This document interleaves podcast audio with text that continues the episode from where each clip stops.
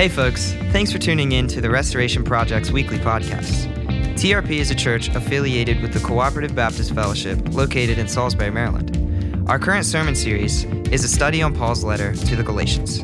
Even though Paul was addressing theological controversies embedded within a first century Jewish context, we believe that there are some very important modern day applications. Perhaps the most notable is the sufficiency of faith in Jesus for salvation and the unity we find in him. Paul writes So in Christ Jesus you are all children of God through faith. For all of you who were baptized in Christ have clothed yourselves with Christ. There is neither Jew nor Gentile, neither slave nor free, nor is there male and female, for you are all one in Christ Jesus. Thanks for listening, and we hope you enjoy the episode. How you guys doing? Let's just take a moment here um, and celebrate a big victory by the Philadelphia Eagles this afternoon. Let's just take a moment to do that, celebrate that. Me and Molly and Dad, thank you. It was a good, it was a good effort on the gridiron today. In my line of work, I get to watch like the first half of the first quarter of football and that usually fizzles out to no quarters of football as the season progresses. So let me just have this one moment, okay? Um, if you are new with us, we have been going through the book of Galatians over the last two weeks, and we are now in the third week of our sermon series on this very ancient book. Uh, one scholar, Richard Hays, describes this as Paul's angry and passionate letter that he is writing to the churches of Galatia, that he himself has actually started in his missionary work. Over the past couple of weeks, we have kind of delved into the historical context to see what it is that this book might have for us. And if you are brand new with us, I would like to let you know that we have a podcast. You can go back and listen to the first two sermons on this series. You can find that on our website, restoresby.org, or on SoundCloud, or just check out our Facebook page and we'll give you some. Uh, links to follow. But the things that you need to know in order to follow along with, with us this evening are pretty simple. And I've been known to stretch out an introduction that should be 30 seconds into 30 minutes. So let me see if I can do my best to try to whittle it down to what it is that we need to know that's going on here. Paul has been called to be a missionary to the Gentiles, he has been called to be a missionary to non Jewish people to go tell them the glorious good news of Jesus, of his death and his resurrection, and of the life that we have in and through him. Paul has become an ambassador of this message, not only of where we go when we die, but of new creation happening here and now. Paul's gospel centers around the idea that Jesus has fundamentally changed everything in the world. Now, Paul is a good Jewish person. He was a Pharisee of Pharisees, it says, and as to following the law, he was a zealot. Paul knew what it took to live within the constraints of Judaism at this time in the first century. And Paul's message now to people is this all you have to do is believe in Jesus and trust that his death and his resurrection, and in that will be the forgiveness of sins and the life that we get to experience here and now. And in so doing, Paul's message was just Jesus. Now, he had gone to churches and he had started churches, and a couple of those churches were here in Galatia. But as Paul had left, he had preached this message of freedom and hope and good news that is found in and through Jesus to these people. He had raised up leaders and, and let them begin this little mini church plant. But as Paul left to go do other things, there was a group of Jewish Christian missionaries. Now, do not miss the second part of this title. These were Jewish Christian missionaries. This whole debate within the book of Galatians is not someone external from Paul's system of thought. This is Christians fighting with Christians themselves. But these Jewish Christian uh, followers of Jesus and the law came over to the churches of Galatia and said, Hey, Paul's message, which was just Jesus, his death and his resurrection, and forgiveness and life and hope and new creation, that's great, but if you really want to be on board, if you really want to be in, if you really want to be one of us, you can't just place your faith in Jesus. You can't just trust the Spirit to be at work in you. You can't just become transformed. You also have to be circumcised. You have to follow the right laws. You have to eat the right food with the right people. You have to observe these laws of the Sabbath. You have to set yourself apart as one of these Jewish Christian people and adopt all of the cultures and customs of this ancient religion and then tack a little bit of Jesus onto it. Their, their message to the churches of Galatia was one that was sowing seeds of discord. And they were saying Paul was out to lunch. He didn't know what he was talking about. If you want to be in, you have to trust Jesus, but you also have to do a number of these other things. And when Paul hears about this, woo! Paul is steamed because this is not something that you want to test him on because Paul, remember, had been on the road to Damascus in this zealous fit of he was going to find the Christians and to bind them up and to bring them back to Jerusalem to try them and potentially to beat them and what have you. But on the road to Damascus, people, he met Jesus. And in a blinding light, Jesus says, Paul, why are you persecuting me? And this fundamentally changes everything about Paul and sets him on this missionary journey to find uh, these people and tell them the good news. And when these Jewish Christian missionaries sneak in, in the cloak of darkness, as Paul had left somewhere else, he gets ticked. The book begins Paul, an apostle. Do not forget, Galatian churches, who I am. I am an apostle, and I am sent not from men or by a man. I am sent from Jesus Christ himself to give you the good news. How dare you? He kind of goes into the, I mean, he's, Paul's writing with a little bit of a chip on his shoulder here, but he immediately goes into how could you leave this good news, this gospel of freedom and life? And trade it in for something cheap and gross and stupid? How could you go back to circumcising yourselves and following the law? That's not what this is about. This is about grace and peace and hope and life in Jesus. And Paul is writing to these uh, Galatian churches through the lens of the Jewish Christian missionaries that have challenged his his authority. And he's basically saying, This message that I got, this gospel that I got, it did not come from human people. It did not come from me going to the church in Jerusalem. It did not go uh, with me listening to Peter or James or John or any of these people. It came straight from God Himself. And here I am.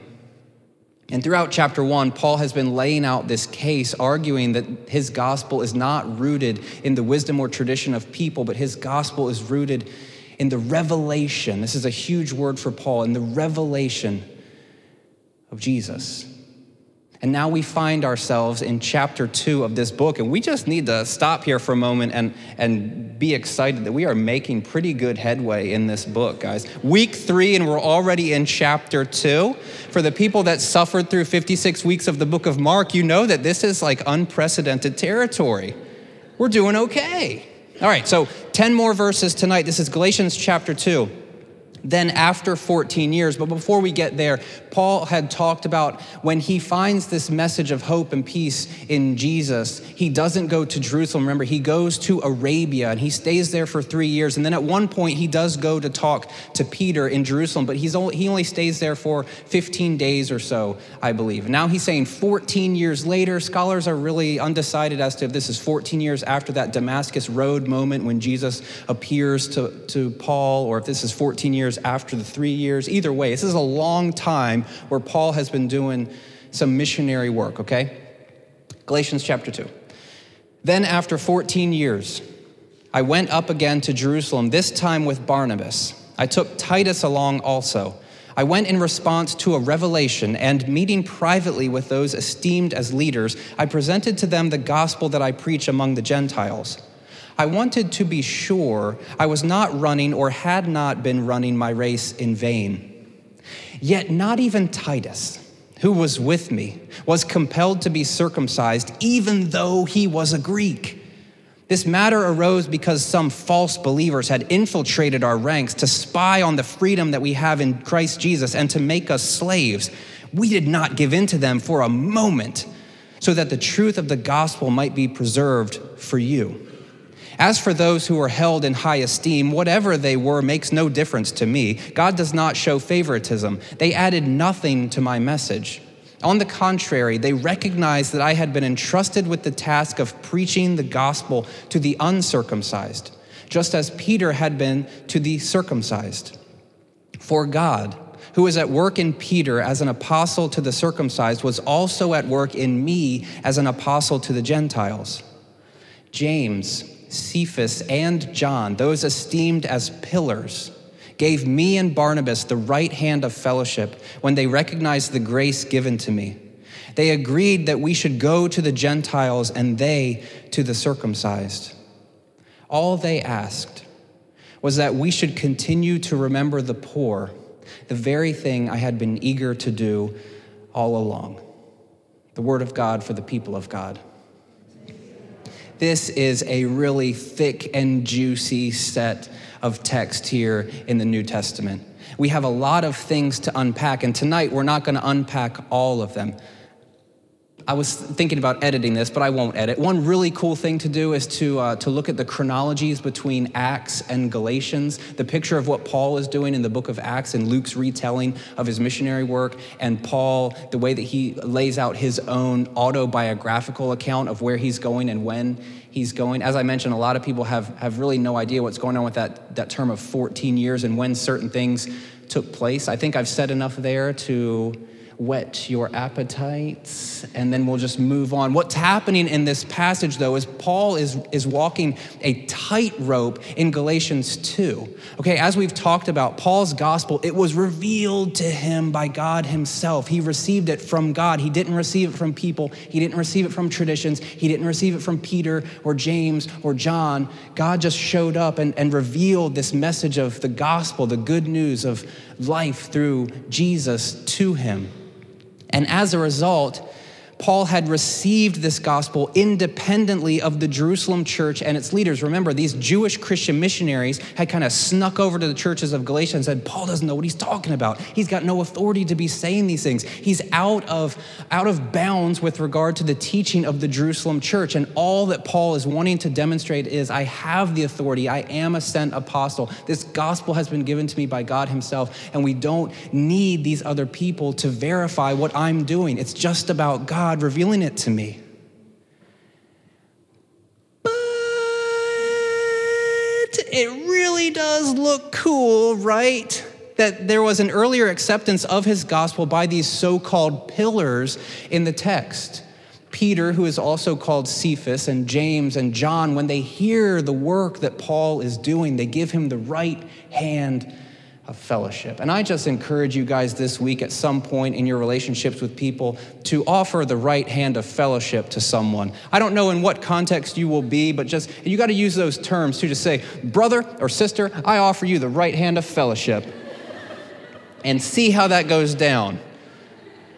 I can assure you, probably not very good. But Paul is walking this tightrope of, I don't need to be affirmed because God has already given me this good news. But he does go into the fact that after 14 years, or after 17 years, or after however many years, he meets with these people privately.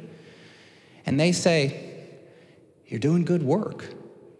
And that helps him in the conversations that he's having through this letter to the churches of Galatia who are wondering what's going on with Paul because he gave us this gospel and then these Jewish Christian missionaries show up and said that he's crazy and now I don't know what to do. And what Paul is doing is telling them of a circumstance where his gospel had to be verified to some degree by other people or he was having these conversations with other people. And Paul is walking this tightrope in Galatians chapter 2. The text says, Then after 14 years, and we've already talked about that a little bit, I went up to Jerusalem, this time with Barnabas. Now, just a little bit in terms of history. Paul and Barnabas seem to be representatives of something called the Antioch church. You can see it in purple, I believe, in the north there. The Antioch church, which is different from the Jerusalem church, which was like the central hub of the teachings of Jesus, going to Peter and James and John and like these people here, but Paul and Barnabas were the representatives of this church that was at some distance, and they were going to Jerusalem to hear from another church. This story here that they're telling is about the unity between Christians. But after 14 years, Paul and Barnabas, they go down there, and then it says, Paul um, is mentioning, I took Titus along also. And when I read this, I got so excited because it would give me a foray to talk about one of the best shows that has ever been created How I Met Your Mother. Now, I should put a caveat next to this. It was the best show one of the best shows until all time, un, un, until they did that travesty in the, in the finale. Can I get an amen? What in the world? I should write an angry letter, an angry and passionate letter to the creators of this show because the ending is completely ridiculous. And if you haven't seen the show, I commend you perhaps to go to Netflix and to watch some episodes and then see if you want to watch more. And at, by the end, you'll know that it's terrible. But one of the things within this show, it's all centers around the, the love and the failed life experiences of one Ted Mosby. Okay? And Ted is trying to find someone to date who will eventually become the mother of his children, which is the whole setup for this show. But his friend Barney usually tries to get Ted dates by being at the bar that they frequent every night and starting conversations with women, as Barney is known to do, and then to say, Have you met Ted? And pawn the woman that he's talking to off on Ted. Now, I apologize. I'm seeing in the room right now, there's some people that know what I'm talking about, and there's some other people that are like, I've got no freaking clue, man mom, after some sermons, will say, That was great, little bud, but I don't know what you're talking about whenever you talk about cultural references. Thank you, mom. Here's the point in the show, Barney wants to get Ted a date, so he says to the girl, Have you met Ted? Huh? This to me is Paul saying to, to, the, to the leaders of the Jerusalem church that are within this conversation of what does it take for a non Jewish person to be saved. This is Paul's big moment of saying, Have you met Titus? Because he is very much Greek. Read, he is very much not circumcised. But you know Titus. And you know the fruit of the gospel that is emanating from his very being. And you know that he lives a transformed life. And you know that this guy is sold out to the gospel. You know this. And you're going to tell me, you're going to tell us that he needs to be circumcised to be legit, to be in the family? That's what you're going to say? Have you met Titus? This is Paul talking to the people in Jerusalem to try to get them to understand what is going on in their neck of the woods as Paul is giving this gospel to non Jewish people. One commentator says the decision to take Titus, which is a decision for which Paul implicitly claims responsibility in this text, and he does so apart from Barnabas. It was a deliberatively provocative move he shows up to this discussion with a loaded gun, and it's Titus. Hey guys, I know we're getting ready to have a really difficult theological conversation, but first, you remember Titus? Have you heard the stories about Titus? You know what he's been doing for Jesus? You know how he's been living a transformed life? All right, let's set that in the backdrop as we now have this really thick theological discussion that we're going to have. Another commentator, Scot McKnight, says it is possible that Paul brought Titus, likely one of his early converts and a continual friend, as a test case, in which case Titus would have had an unmistakable and unimpeachable Christian character while at the same time being a Gentile. That's the reason why Paul is bringing this guy who doesn't fit the mold of what some people in the Jerusalem church think it means to follow Jesus. Have you met Titus? I think that this is a beautiful argument that Paul is weaving here because it's not just a revelation that Paul is himself receiving. It's a revelation that is able to be seen and experienced by others through the lives of these people who have been transformed by the gospel. Have you met Titus? He's a Gentile, he's a sinner, but here he is following Jesus. We'll see in Galatians 2:15 how these terms Gentile and sinner they're almost synonymous in the minds of a, of a Jewish person at this time. This is why they don't want to I'm kind of jumping the gun here. This is why they don't want to sit down and have meals with Gentile Christians. This is why they don't want to sit down and be with these people because they don't fit the mold. There's something other than. But what Paul is doing is trying to rip those divisions down by saying, "Look at who this person is." And then tell me that Jesus is not working in his life. Have you met Titus? This whole conversation is about circumcision. And again, these Jewish Christian missionaries, in their context, they've heard the gospel or the, the version of the gospel from these Jewish Christian missionaries that say, in order to be in, you can't just accept Jesus. You have to accept Jesus and then do X, Y, and Z. And this is the same conversation that Paul is having with the leaders of the Jerusalem church and the people who are sneaking into this place to try to undo what God is doing in the regions around. And Paul is saying, guys, we've seen things, we've experienced things we have confirmation of this gospel from God Himself, and we see it in the lives of these people. And the, the Jerusalem leaders, those pillars of the early church, they reach this conclusion. Paul recounts this for his uh, Galatian church plants. It says, Yet not even Titus, who was with me, was compelled to be circumcised, even though he was a Greek even though, according to the Jewish Christian missionaries, he should be circumcised, even though, according to some of these people who are sneaking in, he should have gone through these rites and rituals in order to become a real Jewish Christian.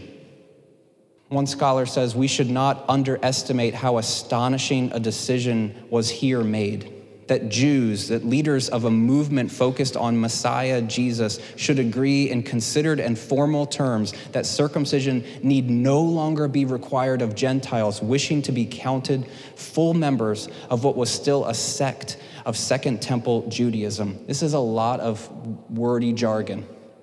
But what we can't overlook is the fact that these people say, Titus, you're in. You're part of the family.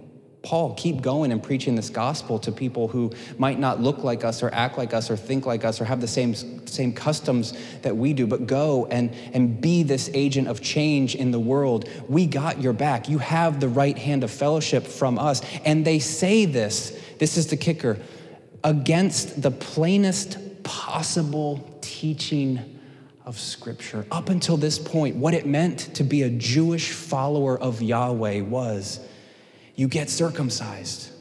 You follow the law. You eat the right foods. You separate yourself from the people around you in certain uh, social and cultural ways to make sure people know that you are following God. One of the most predominant is circumcision. Can we just get a, um, a head nod here that this is the most that you have ever heard the word circumcision used in a, in a public Christian service? Great. Okay, we're doing a lot of good work here. But this is um, despite the plainest possible teaching of Scripture. And I just have one text that we can look at this evening that, that frames this, this whole uh, conversation. Especially as we're just looking at the book of Galatians, it's important for us to ground ourselves earlier in Scripture to what is going on in the Jewish world that God is expecting of people here.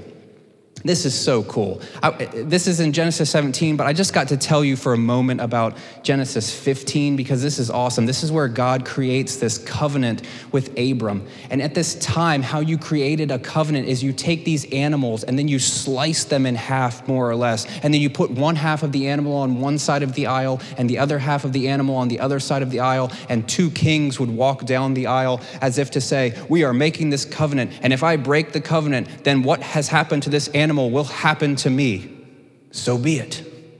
But what happens in Genesis 15, and again, if you need a reminder, this is like ancient times, and this is how ancient people made these, made these deals. But what happens here is God is making this covenant with Abraham. In this case, he is um, committing to give him offspring. And as we'll, we'll see how this plays out. But what happens here, instead of Abram and God walking down the aisle, Abram is put to sleep, and it says that a smoking firepot with a blazing torch appeared and passed between the pieces. Can we just pause there for a moment and say, man, that's weird? like there's this covenant here, and the way that God manifests himself is in a smoking. I just, I just like tap into my Harry Potter. So it's like a cauldron and like a, a, a torch that's kind of floating, and it's just going down this, this row of deceased animals by itself, but that is so theologically weighty because what's happening?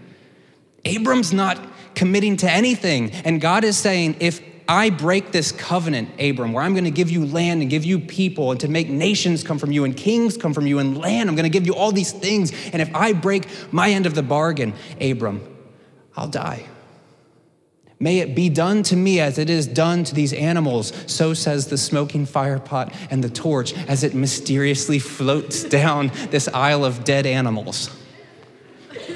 And again, if you think the Bible's boring, I say you should read it more closely. But in Genesis chapter 17, this is where we get the bit um, of, of circumcision. It says, When Abram was 99 years old, the Lord appeared to him and said, I am God Almighty. Walk before me faithfully and be blameless. Then I will make my covenant between me and you and will greatly increase your numbers. Abram fell face down, and God said to him, As for me, this is my covenant with you. You will be called the father of many nations. No longer will you be called Abram, your name will be Abraham. I still think that there's a moment our firstborn is named Abram. And I'm hopeful that at some point we can have like a renaming ceremony where something great happens. We're like, no longer will you be called Abram, you will be Abraham. Or as Abram now says, Abraham.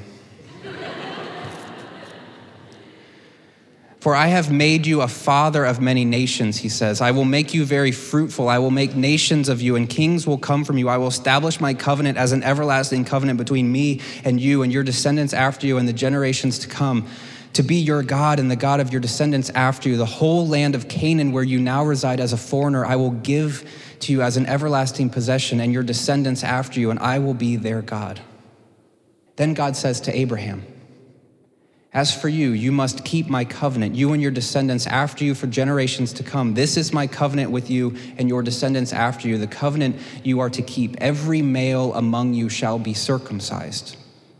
You are to undergo circumcision, and it will be the sign of the covenant between me and you. For the generations to come, every male among you who is eight days old must be circumcised, including those born in your household or bought with money from a foreigner, those who are not of your household. Whether born in your household or bought with your money, they must be circumcised. My covenant in your flesh is to be an everlasting covenant. Catch that. It's an everlasting covenant. Any uncircumcised male who has not been circumcised in the flesh will be cut off from his people. He has broken my covenant. This is the deal. In the early chapters of the Bible, God says, I'm in covenant with you. I am promising myself to you to be your God and for you to be my people, and I will give you all of these things. Here's what you have to do you have to show that you are in with a sign on your body for the, for the men in the community. And this is to be an everlasting covenant until it's not.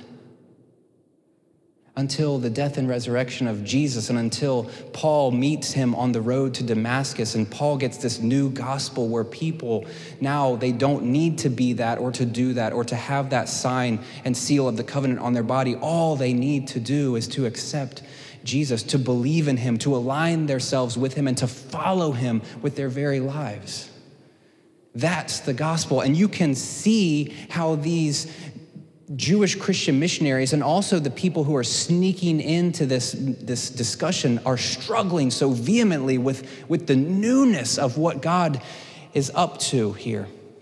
And it makes sense then, as James Dunn says, the position was simple for most Jews. Only the circumcised were Jews. Only the circumcised were members of the covenant. Only the circumcised belonged to the people chosen by God to be his own. And the message that Paul is giving is so radically different that there was people among their numbers that was struggling with the newness of what God was doing because it was unlike anything they had ever known or experienced. Circumcision for them was the identity marker. The, the way that you could tell who's in and who's out in a very physical way. You might be able to skirt around like, yeah, I follow the law. Yeah, I eat the right food. Yeah, but you can't skirt around, yeah, I'm circumcised. Like, there's just, there's not many, you know. No? Okay. N.T. Wright says, It was all a question of identity, of knowing not only who you were yourself, but who else belonged in your group, your tribe, your ethnic family. And the gospel of these false brothers that Paul is dealing with in Jerusalem at this time. And the gospel of the false teachers that are, that are sneaking into the churches at Galatia, they're telling a different story. It's not just Jesus, it's Jesus plus circumcision and law keeping and Sabbath and so on and so forth. For the false brothers, circumcision was required. Jesus had not, in that sense, fundamentally changed everything. That's a lot of Greek on the screen, isn't it? I only put this up here to help remind myself that this set of text here in Galatians is very, very difficult. Some scholars call it a anacoluthon. I just wanted you to learn a new word for the night, Joe. I think that that's, that's good. You can stick that in your uh, back pocket and use it when you're on the street with, with some folks. Um, anacoluthon, this is basically just Paul saying he's so mad He's so fired up that he's having a hard time putting pen to paper here. And what he's saying doesn't make sense because the false brothers are sneaking in and they're trying to undo the gospel of grace and hope that he has, that he has labored to give to these people. And he can't understand how people are trying to take what is good away and add more stuff to the gospel and just firing him up so much that he can't write anything because he just wants people to know what he knows and to experience grace. Why can't you just experience grace? This is what Paul is doing here. He's trying to get them to see this. But what they are doing is, is, informing these identity markers, trying to figure out who's in and who's out. It's about control for these people. They want to define who's in and they want to be able to put certain markers on those things to make sure that they know that you're in, to make sure you know that they're in, and to make sure that you know that those people are out. It's about these identity markers.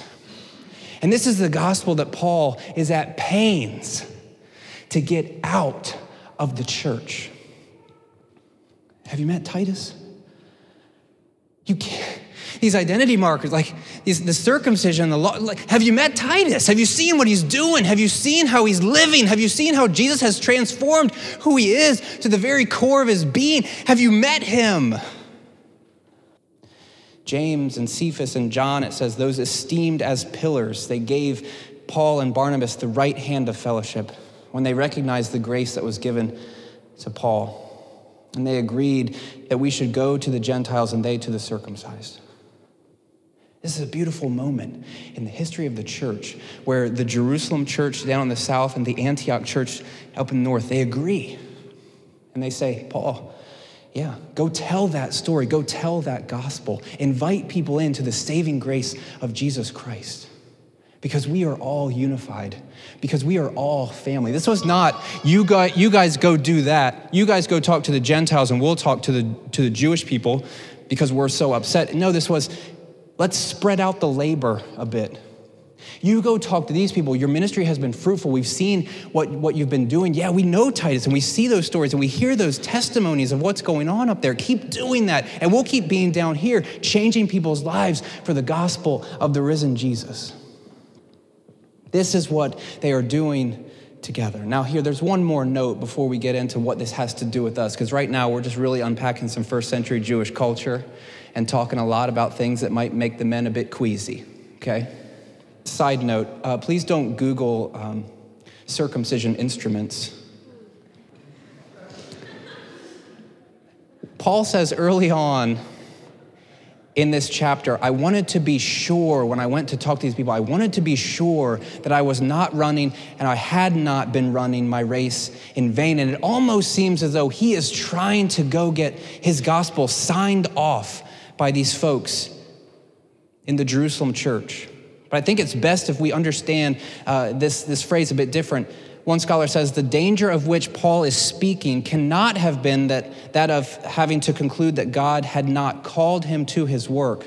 The danger lay in the possibility that the Jerusalem leaders would fail to perceive something that was to Paul an absolute certainty God's powerful work in his own preaching to Gentiles. Paul was, was so worked up that people would not understand what God was doing. He didn't want to go and to get them to sign off or to get them to say, You're in, Paul, everything's great, nice job. They, he wanted them to see it, to experience it, to believe it, to live in light of it, and to be excited by it that God's powerful work in his preaching to the Gentiles, it was doing something, and he wanted everyone to be able to perceive that. Now, here is where I believe this has something to do with us. Up until this point, Paul has been arguing in the book of Galatians that his gospel has been from God himself. He's received it as a revelation. It's independent of the Jerusalem church, it's independent of human people and traditions. It's something that God has given to him. And now we see that the Jerusalem church is rallying around here.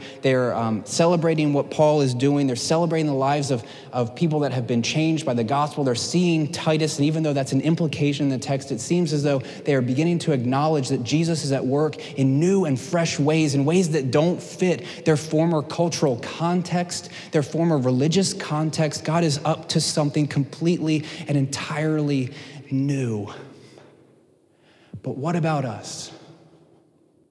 What are our Christian identity markers? That we add to the gospel in the same way as the Jewish Christian missionaries or as the people that are sneaking into the Jerusalem church to spy on the freedom that Paul has and trying to sentence him back to slavery? What are the identity markers that we have that we add to our gospel that don't demonstrate freedom and hope, but go beyond Jesus and his death and his resurrection? Into something that binds us as slaves. Richard Hays says whenever we allow the identity of our community to be fundamentally defined by any sort of national or cultural or even religious marker other than the gospel, we are repeating the error of the false brothers.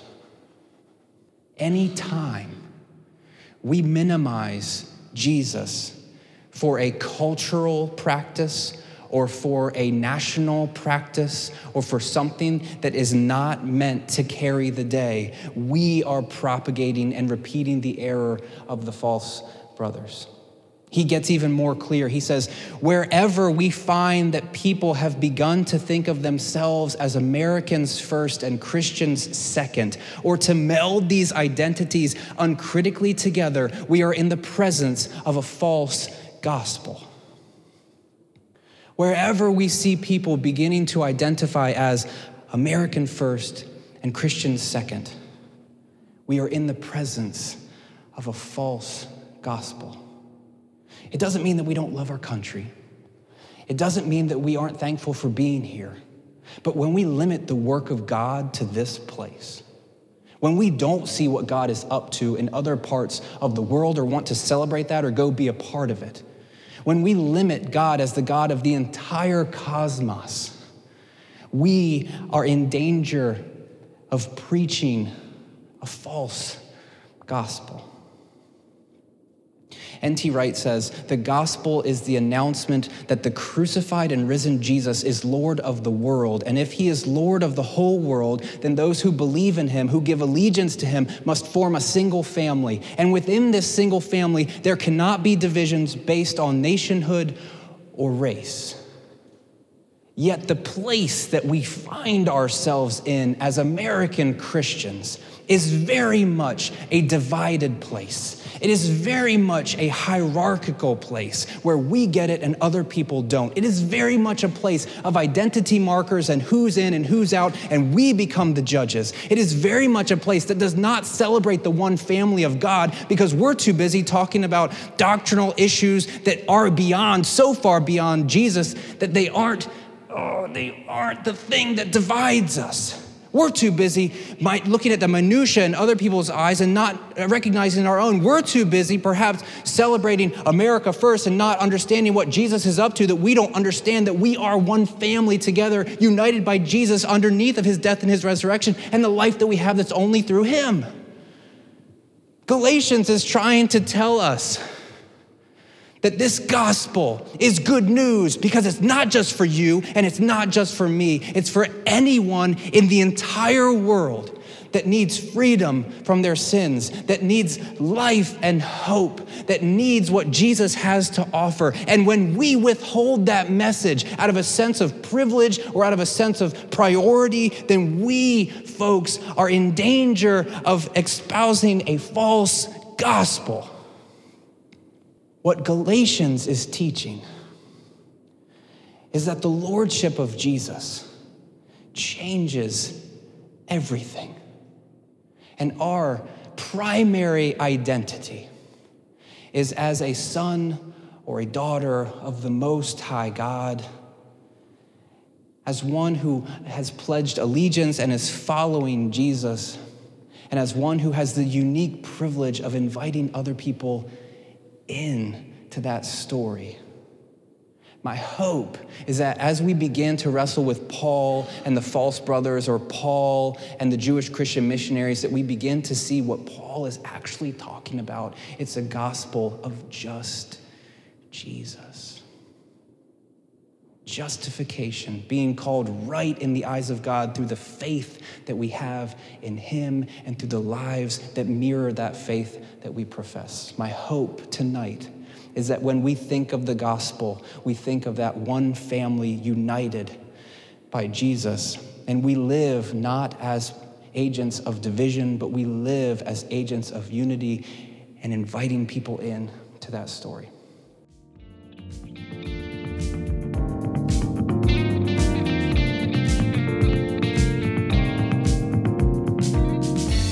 Thanks again for listening. We invite you to join us in Salisbury for one of our weekly services on Sunday evenings at 5:30 p.m. Whatever your story, there's room for you here. Again, if you'd like more information, please visit our website at restoresby.org. See you next week.